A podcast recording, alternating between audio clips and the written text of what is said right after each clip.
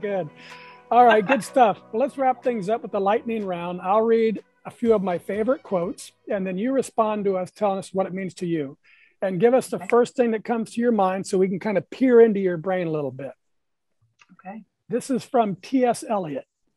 He says, Because I know that time is always time, and place is always place, and what is actual is actual only for one time and for one place.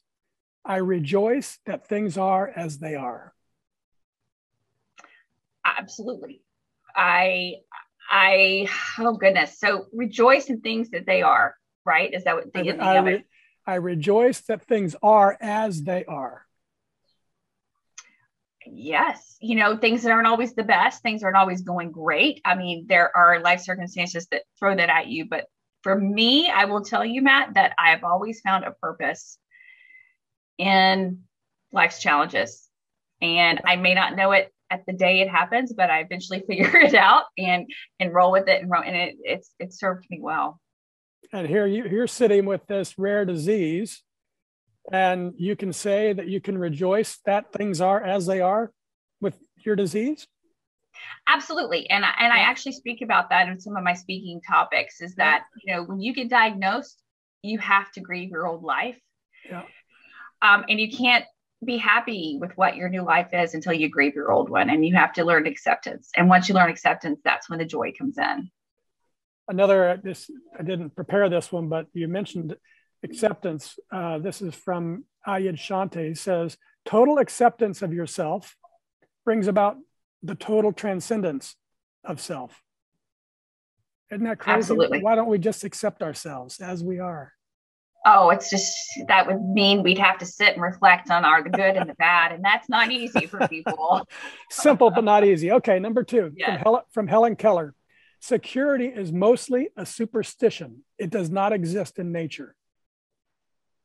Well, thank you for pulling someone who has who had a disability, multiple disabilities, um, oh, doesn't it doesn't nature. That's interesting. Yeah. I'm thinking, you know, I'm not going really deep here. I'm just thinking about going to the mountains and getting attacked by a bear. So yeah, no, that's probably not the direction you wanted, but that was the first thing that came to my mind. Very good. Okay. And then the last one, this is from my past. Um, the author is, I know the author, but people wouldn't know it. It says, Your day belongs to another's dream. Oh your day belongs to another's dream um i yes in certain circumstances uh you know we live especially here in america we have such a fortunate life. And i i really think that there's others out there that would just give anything to be where we are even in the circumstances that of the crazy uh medical health field that I, you know you know health arena that I am in, people would still give their you know their right foot to be able to be a part of that. So absolutely, Yes. Thank you. You're the first guest that's got that one nailed.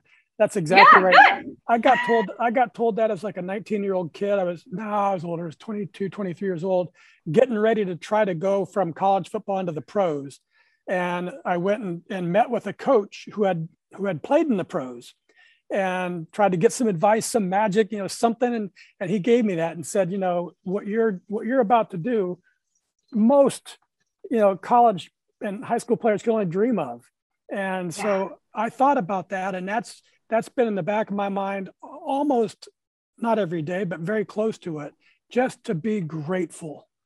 Definitely. For what, for what we have. And, and you mentioned it, being in this country, even with all of our current warts and problems, uh, mm-hmm. we are blessed.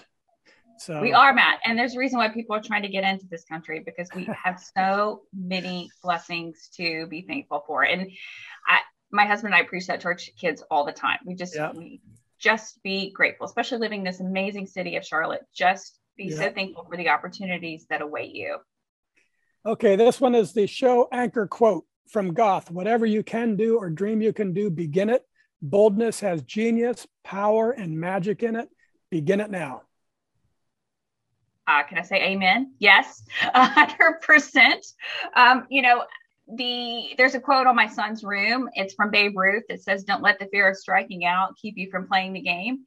And 100% Just yep. you don't know unless you try.